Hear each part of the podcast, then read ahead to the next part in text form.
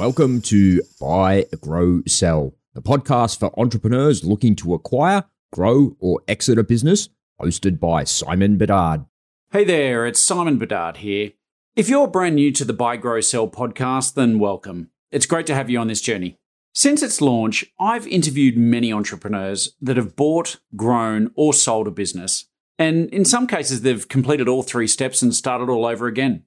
Our goal is to share the stories of business owners that have traveled at least part of this cycle so that we can learn from their experience. Whether it's the dizzying heights of success or the hard lessons learned through adversity, we get to the heart of what drives success and how to apply these lessons on your journey. So join us for the best insights, interviews, and inside information on how to buy, grow, and sell a business straight from the entrepreneurs who've lived and breathed it.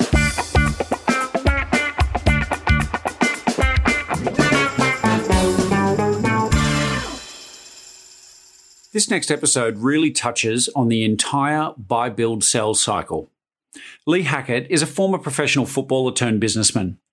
After finishing up his playing career, he cut his teeth in the corporate world before stepping into his brother's business, where he helped scale the company over a four year period before selling it to a listed entity.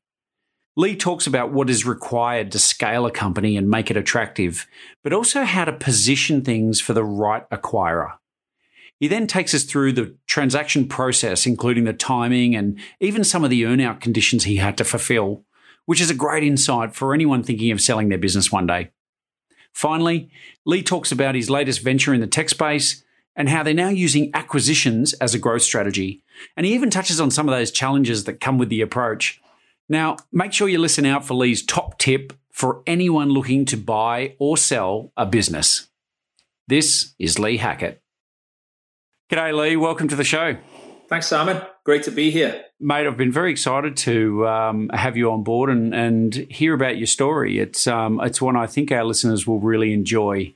And I know we're going to talk about a bunch of different things, but mate, maybe you could um, kick off and just, just give us a little bit of background so, you, so the listeners can get a sense of who you are. Sure, sure. Yeah, no, as I said, I'm looking forward to talking about buy and build strategies. It's something that's really passionate to my heart. But bit of bit of history. So, um, uh, in a snapshot, I was a kind of left school and uh, ended up being a professional footballer. So, that, but that's for, kind of for another day and the connection between business and football. But left uh, playing football, and I kind of luckily when I when I played professional sport, I had to go to college. So I, uh, we ended up doing I ended up doing business studies, which come in quite quite handy, which allowed me to get into a um, quite a big corporate when I when I left football in a management team, and um, kind of fell into M and A at that point, and uh, into that business. It was big, large FTSE 100 business, uh, corporate, super acquisitive, uh, buying businesses all over the UK. So I was really young, mid twenties, kind of super exciting,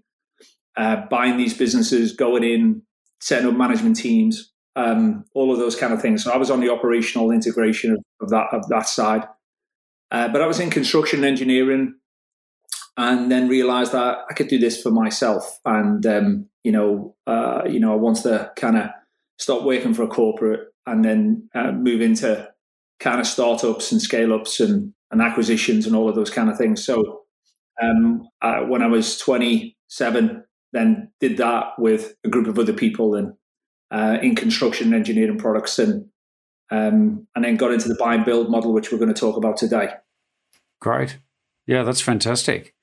It's um, as you said. I mean, we we'll, we can talk more about football and sports another time, but it's uh, it is interesting to see.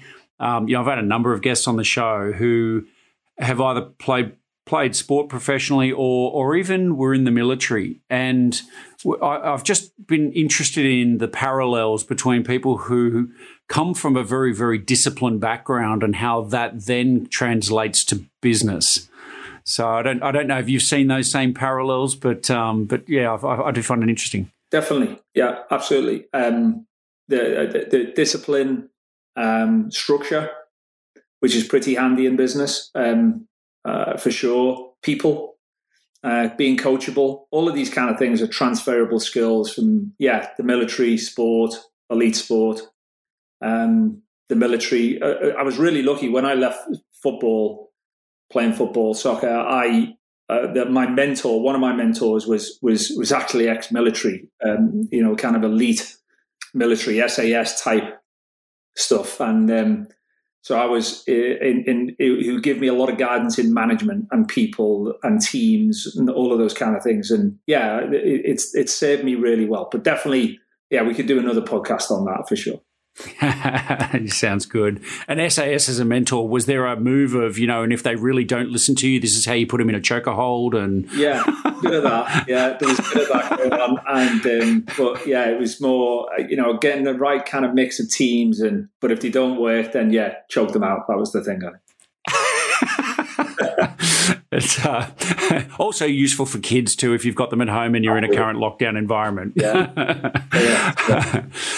Mate, um, tell us a little bit about um, CMS because that that was one of the, I guess, as you mentioned to me before, is one of the sort of bigger transactions that you've been involved in. Maybe you could give us a little history of that and kind of, you know, how it sort of led to that ultimate outcome. Yeah, so I was, um, as I said, in construction. I was in a corporate, so my kind of training uh, in M and A and buy and build has definitely come from that corporate structure um, in in how to do transactions, how not to do transactions, um, how to structure transactions. And but I I was really lucky that um, I also had a family member who was also in construction, my older brother Peter, and he'd started a business, CMS. He started that business, and uh, while I was in uh, Travis Perkins, and he'd asked me to come and work with him a couple of times, and I kind of uh, turned him down. And I was enjoying working for a corporate, but the um, he'd he'd got that business to a particular point, and what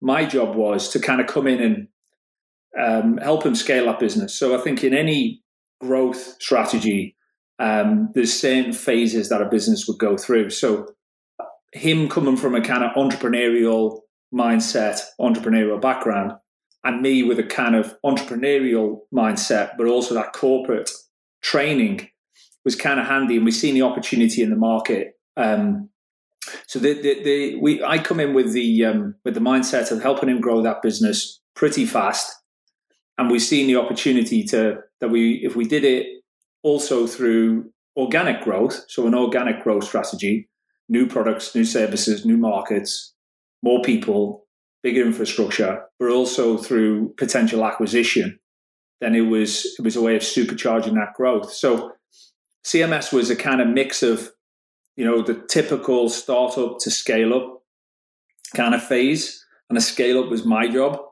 And but also acquisitions. And that we we we kind of knew at the beginning of the journey that if we did this well, we kind of knew who the profile of the type of acquirers would be for that business. So and actually the business we ended up selling it to was one of the companies we we profiled at the beginning of the exercise. So it was very strategic, very deliberate, um, but acquisition and, and and buy and build was a big part of that strategy. That's that's really interesting. I mean, of course, we, we often advocate, and you hear people talking about starting with the end in mind. But I guess in my experience and what I see a lot out of there is that a lot of people kind of sort of fall into what they do. You know, they maybe they did work for another company and then they've left that job or decided they want to go out on their own. And hey, I've just done this and I know how to do it, or I'm good at it whatever that might be, and then they end up starting a business and off they go. And and I think so many of them do that with this view of, well, I need to earn a living and I want to do something that I know, and you know, there's a bunch of variables there, but most people don't think about what is the actual end game. And so it, it sounds like this was quite a deliberate plan for you and your brother. Yeah, no, very much so. I think I could have never have started the business at that time. I had a corporate mindset and so actually, that was the reason why I didn't go to work for him a couple of times. I was um, because I enjoyed the corporate piece. So he, he, but he did and still does, and so that that kind of where he got the business to, and then me coming in and using that kind of let's call about the structure we talked about, the discipline, organizational structure, you know, the kind of adaptation from startup to to scale up for me is probably my specialist area now. You know, how to how to kind of phase out of that startup mentality into a scale up mentality. Which, if you yeah, want to yeah, do acquisitions, you're going to need to have a bit of structure. in the business. So yeah, it was kind of it was just good timing. And as you know, Simon, you know, often these things need a little bit of luck also. Um, timing, market needs to be right, all of those kind of things. But it was very strategic, yeah, very deliberate. Yeah, that's interesting. Do, do you um you know, I've seen I've seen a lot of buyers, particularly in the last year. Actually, it's been interesting. A um, lot of lot of buyers coming out of um, the corporate world and wanting to do their own thing and wanting to acquire, and not necessarily having run their own businesses before, but had held senior leadership positions. And and the skills are transferable, but I'm I'm curious to get your feedback or thoughts here. Entrepreneurial mindset, do start up, start growing. You know, corporate kind of learning knowledge, capabilities, approaches, sort of top down, kind of almost is there a line in the sand where corporatizing starts to make more sense, or do you think it's wholly transferable? Yeah, no, I think there is a. Um, I think it depends if where you where, where I've seen it work. You know, to give you some examples in that scenario is where I think the business that you're acquiring is at a certain scale. So it's already hit mm. a particular scale, and let's say it's turnaround and stuff like that, right? So that you know it's a bit of a problem business, and you want to put a group of people in there, change the management team. That works, I think, because that corporate way of looking at it is necessary, right? It's almost not, yeah. it's counter startup mentality, if that makes sense, right? That's why accountants do start do turnarounds, right? You know, it's it's is because it's it's often just a kind of financial engineering so yeah, and usually there's a working model there too, right? So yeah. it's it's actually it actually has a business. It does function. It has customers. It makes money. It make generates revenue. Even it's just Correct. usually not generating profit, right? Correct. And and if you then do some financial engineering, you know what you're doing, and you kind of um, tweak the business and often change the management team or some of the management team, and then it can have a good effect. And that's I think where it does work. I think where there's an interesting that it, there is a line between I think when that business is, as I said, one of the phases for me that organize that certain companies, a lot of companies struggle with. And this is actually where the buy and build model becomes really interesting. Is they hit a kind of ceiling of scale. So, you know, and that it, it depends on what the, whether the business is a product business or a services business. So it's you know, and it can be actually quite small in revenue where the business owner hits a particular point in terms of their skill set on how to get out of that startup mentality and think about organizational structure and systems and processes and all of that, you know, kind of non sexy stuff. They also need to change the team, right? Because obviously some of the people that were there from the beginning, you know, uh, won't come on the further journey. And there's often a businesses hit that uh, that that ceiling, and that ceiling can be quite low right, in terms of revenue. But if you start to then put someone with that business who has that understanding of scale and how to scale, I think that's where that that that piece starts to become really interesting. And actually, it's kind of where I was with Peter in my brother in CMS. You know, he he'd got the business to a really good level, super profitable, really growth. I come in with a bit more of a corporate approach and that kind of hockey stick effect, um, you know, happens. And um, but that that yeah, I think there is a there is a um, there is a fine line where it can be really effective. Yeah, yeah. yeah. Can you share with us what was the size of the business in terms of its revenue by the time you came into it? Three million. So um, it was around three million in, in revenues. Really entrepreneurial, uh, great people. You know, kind of are your typical you, you, great startup, right? Where it's um, a lot a band, almost like a band of people, right? The individual businesses within a business. Yep. Which is um, you know kind of buy-in sellers, uh, living on a difference, um, you know all of that kind of stuff. And but then to scale that to 40, 50 people, it's a different approach, right? Because you can't you can't scale that type of uh, mentality. Yeah, yeah. Look, t- time and time again. I mean, there's obviously slightly different thresholds for different industries and business types. So it's you know this is not a one size fits all comment, but I, I do see often that you know the team and the structure and the resources that get you to two or three mil is not going to be the same vehicle that gets you from two to three to ten. Um, and and similarly, even often the, the you know what got you to ten won't get you to twenty or thirty. Yeah. So it's yeah. Do do you see those sort of thresholds in in the businesses you've been involved with? Yeah, absolutely, and and that's the um, you know the the the most difficult part of business in my experience. You know that that phase between you know, and, and it, you're right, it isn't tied to particular revenue or particular amount of people or the business. It depends on the business, but you kind of know when it's there, and that's why I think a lot of businesses don't scale. Right, that that for me is the number one factor, is because the owner manager maybe doesn't have the ability, maybe doesn't have the the, the desire to do things in a very different way. But that's also the hardest piece, you know, for sure. Yeah, yeah, it's interesting. And so, how long had um, how long had Peter been running the company before you you came and got involved? Yeah, two or three years. To three years. I mean, that's a great great go from two you know two to three years, starting to hit three mil and ready to scale and really launch. It's, it's uh, we've had some crazy guests on our show, which aren't the norm, but I think you know in terms of a couple of years to build that platform is is still pretty good. Yeah.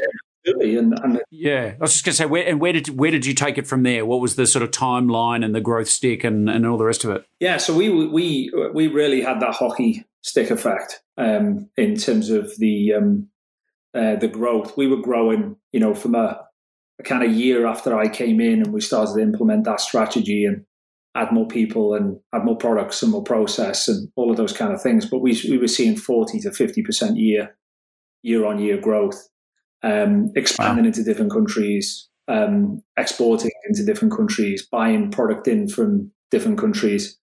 You know, so looking at our cost base, looking at our sales infrastructure, moved into manufacturing our own product. Um, so you you know, we were seeing huge, huge growth, and um, over that next two to three year period. So by the time I, I joined Peter when I was 27, and I left or we we exited CMS, you know, four years later. So, and the business had had, had grew four or five times since then. Yeah, well, out of interest, uh, I mean, and and maybe you've touched a bit on this already, but it's you know you've just mentioned a whole bunch of things that you started doing when you came on board, and I'm I'm I'm going to assume or guess here that that you probably didn't do all of that all at once on day one. So um, so given that you ended up doing lots of things, I'm curious as to if there is there one or two few things that you see that stop companies being able to break through that barrier and go and grow into that next phase?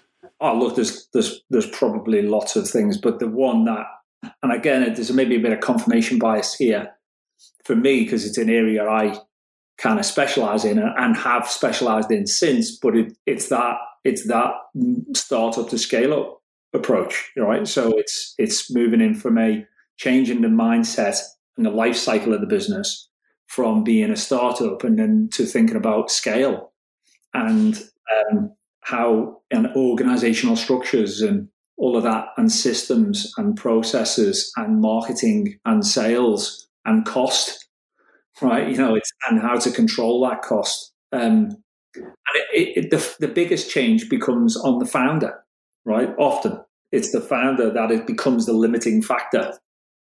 And um, you know that's the that's just the reality of it. And so for me, that's the the area which is the hardest adaptation and the one that probably most people when they most organizations um, who try to do it uh, certainly where I see the, the most problematic uh, areas. Yeah, I guess like what we were saying earlier, that the you know the current structure is not necessarily the same structure to take you forward to the next level of the business, but um, invariably, I guess it's the same thing with even the founder, right? You know, it could be a great founder up to a point, but then perhaps out of their depth for the next the next level. Yeah, and, and you know the the ones that the, the, the, and there's absolutely nothing wrong in that, right? You know, I, I, think that's part of the problem. You know, the founder can often think, "Well, what's up with me?" Right? You know, well, why can't I do this? I see other people doing it, and looks easy to them, and but it, you know, the ones that I the founders that I um, see break through that have that humility to say, you know what, actually, maybe I don't want that, first of all. Maybe I want to stay at a startup, and that's fine. But if I if I do want to do it, then I've got to probably put some people around me that have a different mentality or have a different skill set. And yeah, um, yeah. So that humility to do that is is for me is is is gold dust, and they're the businesses that then go on to be very successful.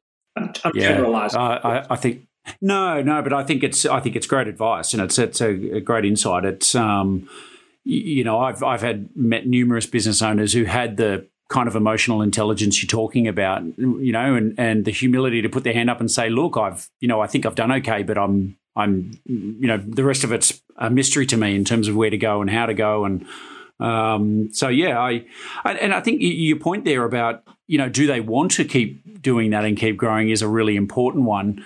Um, we talk a lot on this show about you know no, the fact that nobody's really born to do business. I mean, business is just a construct of life, and you know technically, really, we're all born to live our lives, not not to necessarily do business. So now, of course, that integrates really well with a lot of people, but I don't know. I just think people need to ask what kind of life do you want, right? Your business should fundamentally be a vehicle for delivering that. Yeah. Um, and so I know I've had a few clients who, when you talk about scaling up and what's involved from a time and effort and money perspective and what they need to put in to get it to that next level, some do just say, no, you know what? I don't want that.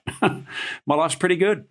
Absolutely. And I, and I think that's, and, and run a business really profitably, have a good life and good living. Nothing wrong in that at all. I think the problem comes from a, when you get that kind of misalignment in regards to I want to scale a business, um, and but I, you know, I, I, don't appreciate what it does take, and that lack of kind of humility maybe, um, that's when it becomes problematic, of course, and um, and and very stressful, right? For because a lot of people say to me, you know, you kind of you, you, do these startups to scale ups, and it's really hard. Even my wife says, you know, why do you keep kind of doing it. But I, I, for me, it, I don't find it stressful because I, you know it's it's what I enjoy to do. I'm still learning all of the time and making a lot of mistakes with it, but I found a way to integrate it into kind of my life so it kind of doesn't dominate. It's part of it, not you know something that kind of works against it.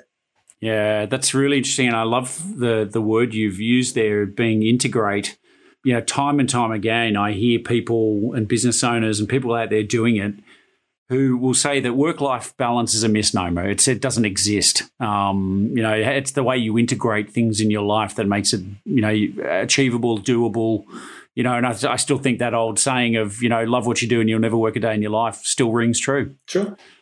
Yeah, no, look, it's a, it's a that's a whole podcast in its own right, Simon, isn't it? I think the integration is, you know, the the is that is what I, I, always say we all need to look for because uh, I think he, you know even over the last year and you, you know you guys are in lockdown we're out here but the integration we've learned a lot about how we can do work um, in a lot more of an efficient way and I think it's uh, but there is sacrifices to be made right I think that's the the reality you can't do everything all of the time so I, I think it, it is about understanding what, what your skill set is, what you want, how you want to do it, and integrating it into the business. And and you know acquisitions are hard, right? In terms of buying businesses and, and acquiring them and integrating them, and then is is a difficult thing. So you, it's definitely something you need to choose for sure. Yeah.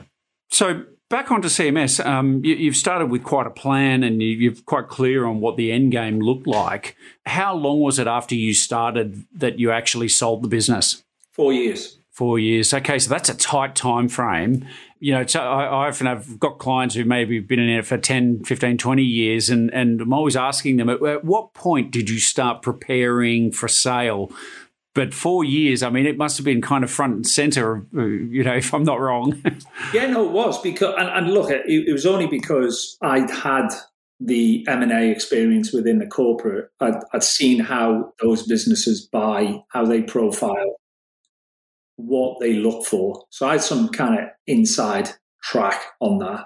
Um, so that was that was massively helpful, right? I think. Um, but on, on your point on this is something also which I think is uh, I touch on, try and touch on a lot, and what I try and kind of think about all of the time um, is I think a lot of I would also caution against people thinking about from day one I want to build this business to sell it. Right? I, have done a bit of um, angel investment and stuff like that. I actually I, I don't enjoy it uh, for a lot of reasons because I like to be an operator. So I like to you know, be involved in the business, and grow it and and, and then exit it. Um, but uh, I think you have to have a like almost a twin track approach. So you have to have I'm gonna I'm gonna run this business. I'm gonna I'm gonna integrate it into my lifestyle. I'm gonna be successful. I'm gonna be profitable. All of those kind of things. And I may also consider thinking about who who would acquire this. I think it's a because it, it's a mistake to sit there and from day one and think about I'm going to build this business to for it to be acquired. Because it's um, ultimately businesses are acquired mainly because they're successful. And and often there's two measurements of acquisition. One revenue or the other is EBITDA and in terms of profitability. So you need to think about those two things. Uh, so an understanding of the landscape an understanding of who who's active in your market, good. Definitely need to do that, but not try and just focus purely on selling it from the beginning because you know that's you know that's going to be definitely a a, a long road. It's, it's, an interesting comment, and it's and it's a distinction I think some people struggle with. Um, one of my previous guests, I, I thought, sort of put it well, and he's in the SaaS space, and he said, "Look, I started this business always thinking." in the end, it's likely an acquisition is probably the the eventual exit. But he said I didn't put a specific time frame on it because if all you do is obsess over selling the company, you spend all your time thinking about that rather than actually building something of value and delivering value to your customers. So, and and I, correct me if I'm wrong, but I think that's the distinction you're making here, right? Is you need to think about the core business and what you do, and you know have one eye perhaps on the uh, on the end game. Yeah, completely. And and that's the that, that that's the I've, I've sat in a lot of kind of meetings, not a lot, but maybe maybe twenty or thirty meetings with businesses that are at the start or looking for investment or whatever that might be, where that's in the deck, right, right at the beginning. You know, we're going to sell this for X amount of you know dollars. Uh, how, how, would you know that, right? You know, um, I, no problem to say, look, the ultimate aim is to basically exit this and we've done some research around valuations, cool. But actually thinking about that within the the, the actual strategy is is is always going to be a massive distraction. Yeah, yeah, that's a great point. So you obviously with CMS, you had a bit of an idea of who the potential buyers could be. Um, h- how did you go about sort of kicking off the process? So we um, what we what we did was we, we got the business to a particular scale. We had an idea at the beginning who the acquirers were in the market. And it was one of one of those companies was the companies I work for, a company called Travis Perkins.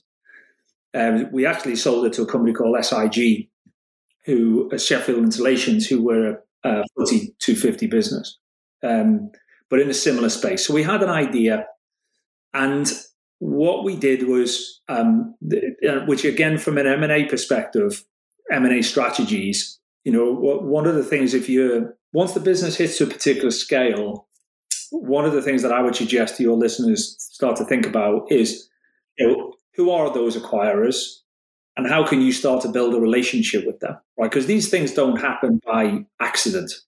Um, so we, we, we, I was and and starting to look at, you know, who are those acquirers, who are the people in those, who are the corporate development people within there, we need to build a relationship with. Also, you know, the profile of the business, i.e., the PR, how we're positioned in the market, you know, um, our, our brand, all of those kind of things, and you know, is is important in that.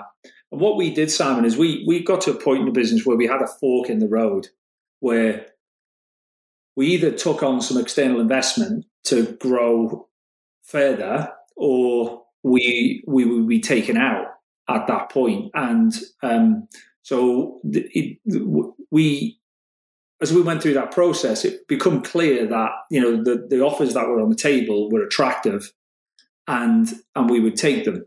And we had a, a number of interested parties um, at that time, which also helps. But I think from a point of view, we didn't run a formal process, so we didn't, you know, um, go to a corporate um, or to a, a, consultancy to sell the business you know, and this is one of the things that I would, um, that is sometimes the right thing to do, absolutely. But if your of profile is good in the space and you're developing relationships maybe with those organizations, then that's the smart thing to do.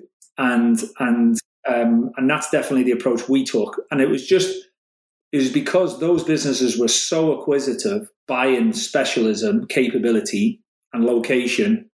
It was a it was kind of a simple process that we, we knew we would have offers on the table, or we would have no, let's go on for the next level of phase of growth and take on some debt or some equity um, to to grow the business to another to another um, another another level.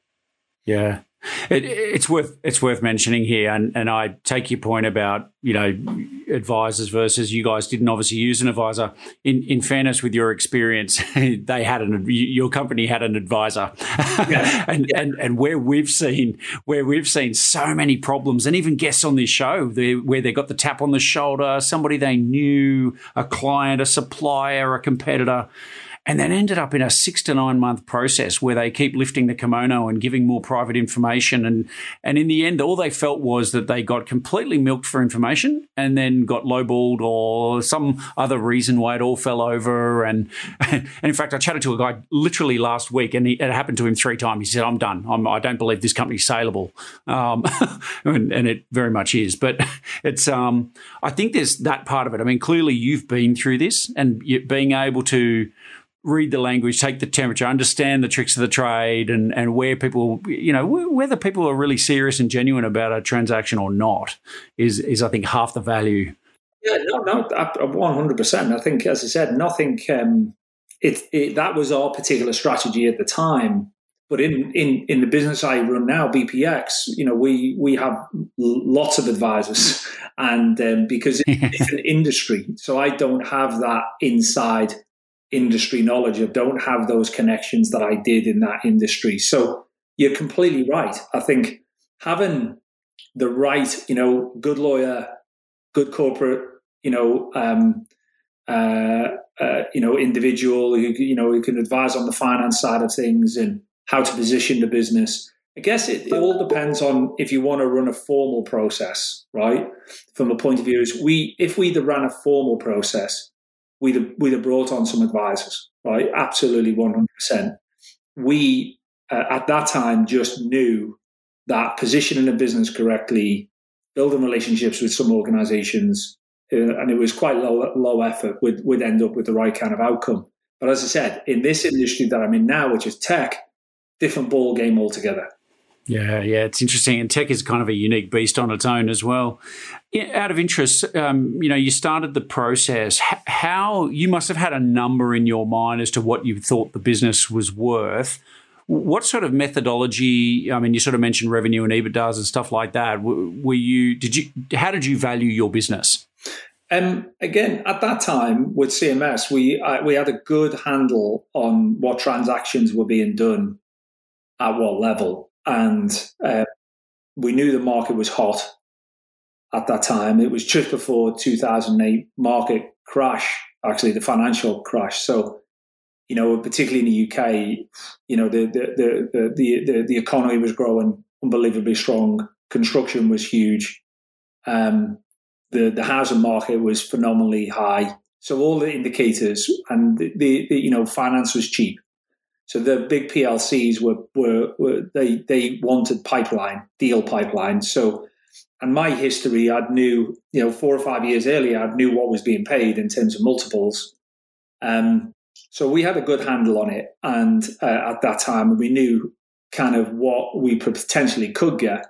But in construction at that time, it was all multiples of, of EBIT. So, and again, we needed to be, so that means we need to be unbelievably profitable which then ties back into our strategy of why we then took our manufacturing or bought a lot of product, end up buying it from China because we become more profitable. And this is where I think, you know, an exit strategy can start to influence your actual operational strategy because if we were in a, an industry where maybe the multiples were on you know two times revenue or three you know three times revenue which happens in tech but in construction at that time, that wasn't, you know, what they were looking to do was buy capability, buy customer base, but also buy EBITDA. So if they were going to buy someone, it needed to be profitable. So again, it's it's understanding the landscape of the market you're in um, and what drives the value is is important. Mm. And and just out of interest, I mean, what are the sort of typical ranges that you expect of you know multiples in in a construction sector? Is is there a standard kind of range or rule of thumb that a lot of people kind of talk off or in, speak in, of? In in construction, what it is now, I honestly don't know because I've been out of construction for you know a number of years um, since 2015 actually. So, but I would at that you know from a point of view, a, a kind of bog standard multiple at that time was seven to eight times EBITDA as a multiple, but you know now it could be could be more could be less uh, i don't know. But at that time that was the kind of you know the kind of out of the gate type you know approach. Yeah yeah. And and worth mentioning with stuff like that i mean it's it, there is a danger in talking about kind of standard multiples because there's so many variables right? You know a company that's trading with a 100 million revenue and a 20 million ebit is going to trade at a different level to a you know a company that's only got 10 million revenue. So um, so there are a lot of factors there how long did the process take you know, from the moment you sort of, I guess, reached out or started conversations, how long did it take? What did it look like? What was that? What, what was the process like? A year, about a year, I think, if I remember rightly. Yeah, we, again, I, I, I had some good idea on this. It was, you know, and one of the things I would say to your listeners, and you'll know this, Sam, better than I do. These are the process is always ups and down. So if you have even if you have a really, really enthusiastic buyer of your business, and if they are a PLC or a listed business, that is going to be a painful process, right? You know, um, I um, I actually talked to a um, uh, an individual the other day who uh, heads up um, corporate development within a space that I'm in, within a, a very large agency, global agency, and he was telling me about the process, and and and they have a sixty to seventy percent dropout on due diligence, right? Because their due diligence is so rigorous uh, that they kind of in their pipeline expect sixty to seventy percent of the people to drop. Now that that's enormous, right? So I think, but for us, um, again, because we were thinking about this, the business was unbelievably clean, the information was available. Um, the, we structured it in a particular way, so we knew when we had due diligence coming in, which is you know, in, uh, from a big you know firm, maybe KPMG or whatever it was, then that would be a clean, simple process, and it was, but it still took a long time. So the but yeah, it yeah. and, and, lots of ups and downs and lots of negotiation, and you know people can leave. Um, uh, the people you're dealing with can leave in a big corporate, all of these kind of complications. Um, but we got it over the line in about a year.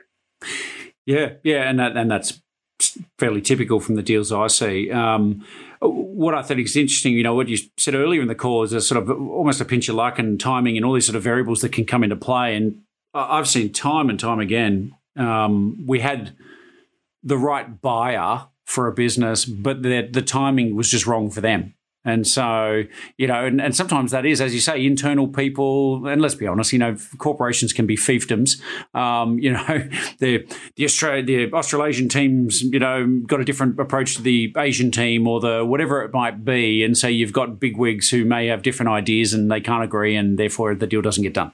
Um, so there's I think all of those factors when you're selling to to large and particularly listed enterprises is is going to come into play, or at least you've got to expect that it could.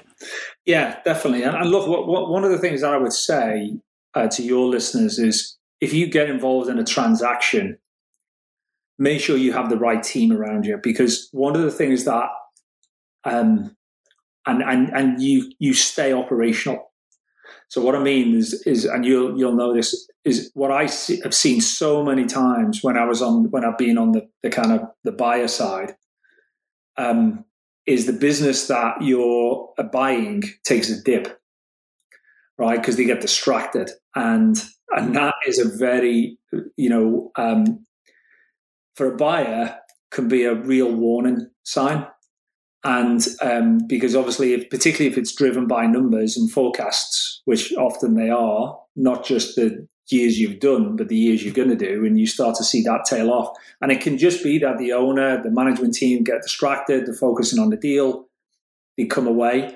So make sure you get that team around you when you go into that transaction that can give you a bit of shield from that process. Yeah, look, that that that in itself could be a multi-million dollar piece of advice for our listeners. It's it's so critical that you keep doing your day job and running your company. Yeah.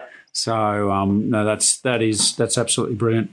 So it took about twelve months. Were, were, there any kind of curly stuff that came out in due diligence? Was there any funny business things that came at you from the you know unexpected stuff that popped up?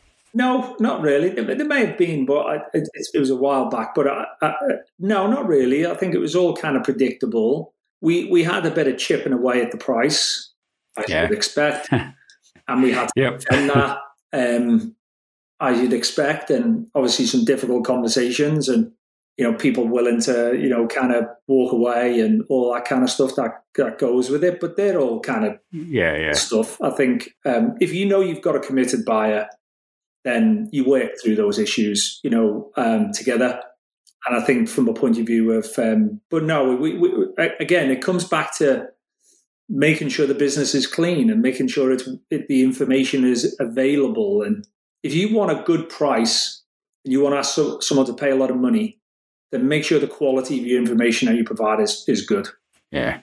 Yeah. Another brilliant tip. I mean, if they ask you for simple documents and it's hard to produce, all it does is raise big questions about how you run the rest of your business, right? Absolutely, yeah. And that, that's the that's the so we, you know if you do run into a process again, think about how can you put that information together, a presentation of it. Does it send the right message? Who's the audience? All of these kind of things are typical, not in the job spec of a normal typical owner. Yes, yeah, indeed. Um, Lee, that's fascinating. So, so Tell us about what what are you doing these days? Tell us about BluprintX. So BluprintX is so I, I left CMS, um, stayed on for about a year after the acquisition, then uh, moved. I had some borrow out clauses, as, as, you often do with these types of transactions. Uh, uh, yeah, I was going to ask: was there an earn out? What was the sort of structure like? You know, cash up front versus other sort of stuff. Short earn out, and um, which we negotiated, and um, uh, which I would advise in, if you're going into a PLC, you only want a short earn out and you don't want that leveraged on on anything too too too onerous. And so we we negotiated that, and I did the integration, handed it off. I had some borrow out clauses which were heavy for quite a long time, so I, I couldn't do another construction project business in the UK. So I was uh, what I did is kind of we did similar thing with a, a partnered up with a German company, a company called BSW, and um, about a billion dollar business, and um, to to set their operation up in the US. So sorry, Middle East. They had an operation in the US, operation in in, in Germany, um, and in ANZ, but they didn't have the Middle East. So I, I basically it was that was a kind of pre-pack um, business. So I set that up for them. Three years later, they acquired um, the whole business. So it was very much a pre-pack deal right at the beginning. So, so just just to clarify, so what, how long was your restraint of trade, and was it just for the UK? Five years, and just for the UK. Yeah, wow. So I mean, five years is a decent. I yeah, that's it's it's yeah. The, the, upper end of what we see. Yeah, yeah. So, you, you, you, you've you, have got to be really understand what you're getting yourself into when you sign up to five years. And, and they were those businesses are very uh, were the reason for that is they were unbelievably aware of the possibility of entrepreneurs then resetting back up, and they'd had that, and um, they were they were. I was a kind of red line, right? You, this is it. Yeah, you, you, yeah. you sign up to that. We don't go any further. And um, but that was so we we knew what we were signing up to, and so the Middle East outside of the UK that was fine. And um, so I, I I set that business up with that German firm, or set the organisational structure up, got the sales to particular revenue, and then um, exited that business with them.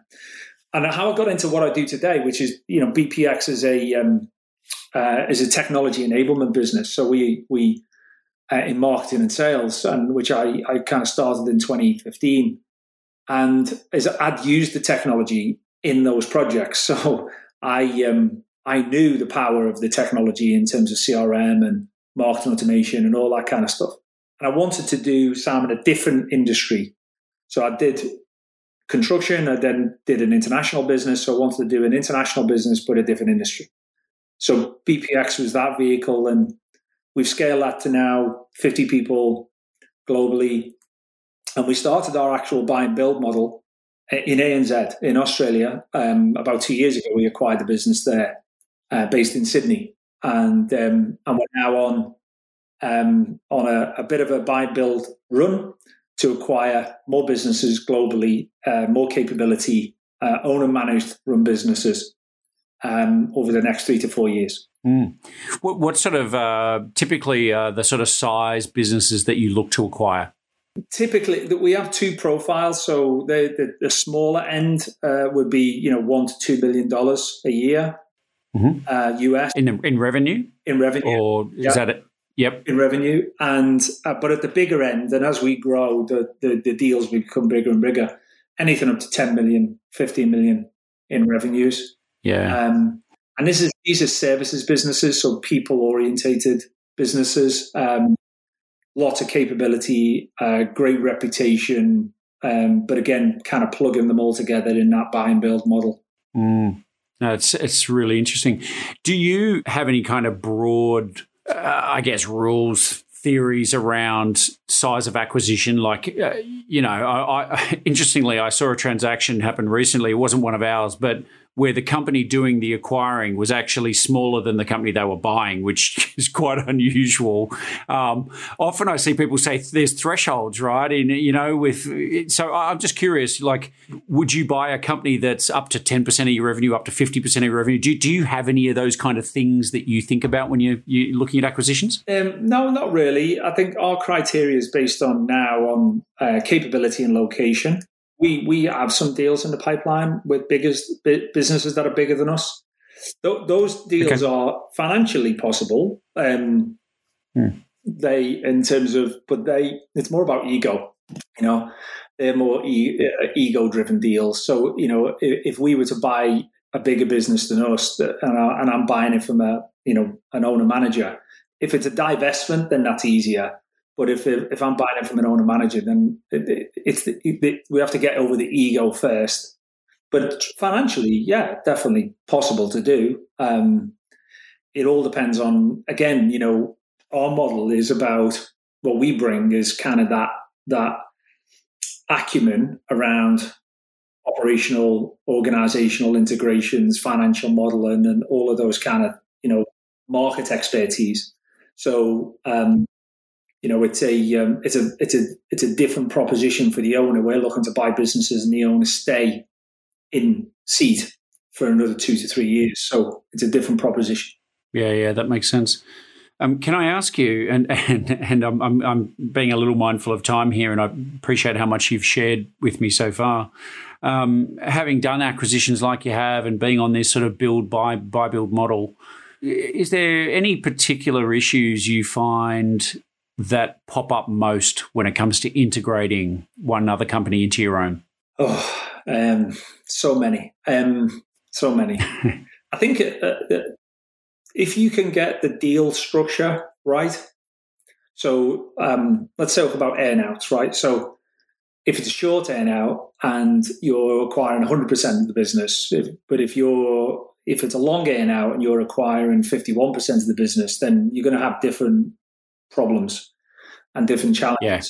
So, but ultimately, the integration is around people. You know that the, these are the things that are the most challenging and you know the most difficult to do. But if you're buying a business and the owner manager is going to leave on day one, which sometimes is the right thing to do, then that's that's fine, right? You know, um, uh, and and businesses will do that. It all depends on your model, but ultimately, it all comes down to people in the end. Uh, systems, processes, yes. New ways of working, yes. Uh, you can have 100 day integration strategies. I've, I've done different, I've been involved in different approaches. Ultimately, it all comes down to uh, the people and getting the people on board, um, you know, with, um, you know, that change. Yeah. Uh, um, that's a, a, great bit of advice there. I, I, had a chap once who's a lot smarter than me tell me that strategy, planning, all this sort of stuff, it's it's one percent vision and ninety nine percent alignment. Oh yeah. well, it doesn't matter what the goal is. It's it's just once you get people aligned, they'll do amazing things. Yeah, I completely completely agree to that. And getting in line is is the easy bit. Staying in line aligned is is a bit harder um, and it, it is the it is the, the, the magic ingredient yeah particularly with you know with m&a and buy and build yeah yeah that's uh, that's fascinating stuff Lee, I'm I'm so cognizant of time here because I, I, could talk to you all day, and and God forbid if we actually had a glass of wine in our hand or something, I'd be terrible. But uh, um, I, I'd like to put you on the spot in a moment and uh, and ask you, you know, if there is maybe one tip that you'd share with your fellow entrepreneurs who who are looking to perhaps grow and exit one day. You know, you've already shared so many, but um, before we do that. Are you happy for people to reach out to you if somebody wanted to touch base or contact you? And, and if so, what's the best way to do that? Yeah, look, absolutely, Sam. And, and um, the, the, the best way is through LinkedIn. Um, easiest way, just put my name into LinkedIn and BPX, my, and you'll you'll find me, and I'll, I'll I will connect, and I will answer. Um, and cool. if I can help in any way, I'm, I'm still learning um, everything I'm, uh, from great advisors and and people along the way, but happy to help as, as much as I can. And as we always say on this show, if you do reach out to Lee and you send him a connection request, please put a little note. Let him know that you you heard him on the Buy Build Sell podcast so he has a little bit of context. Lee, thank you so much. I, really appreciate you making the time. I know it's sort of after hours uh, or early hours for you where you are, um, but but I appreciate you giving up your time and sharing your story and, and the insights. I, I, I know that our listeners will, will really get a lot out of this episode. Um, and and before I let you go, I, you know, is there one parting sort of piece of wisdom that you'd like to share? Yeah, look, I, I would, and I have said it, but uh, I think it's absolutely crucial.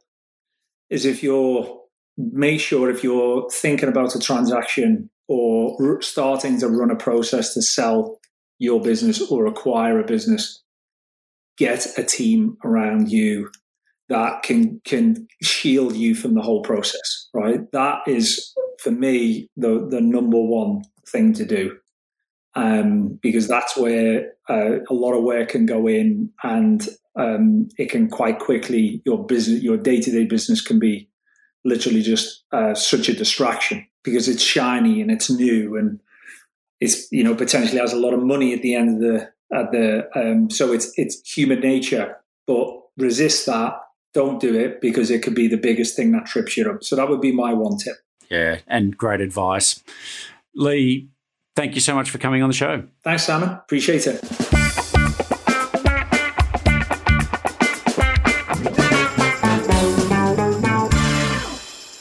The ultimate freedom is to own a company that is valuable, scalable, and saleable.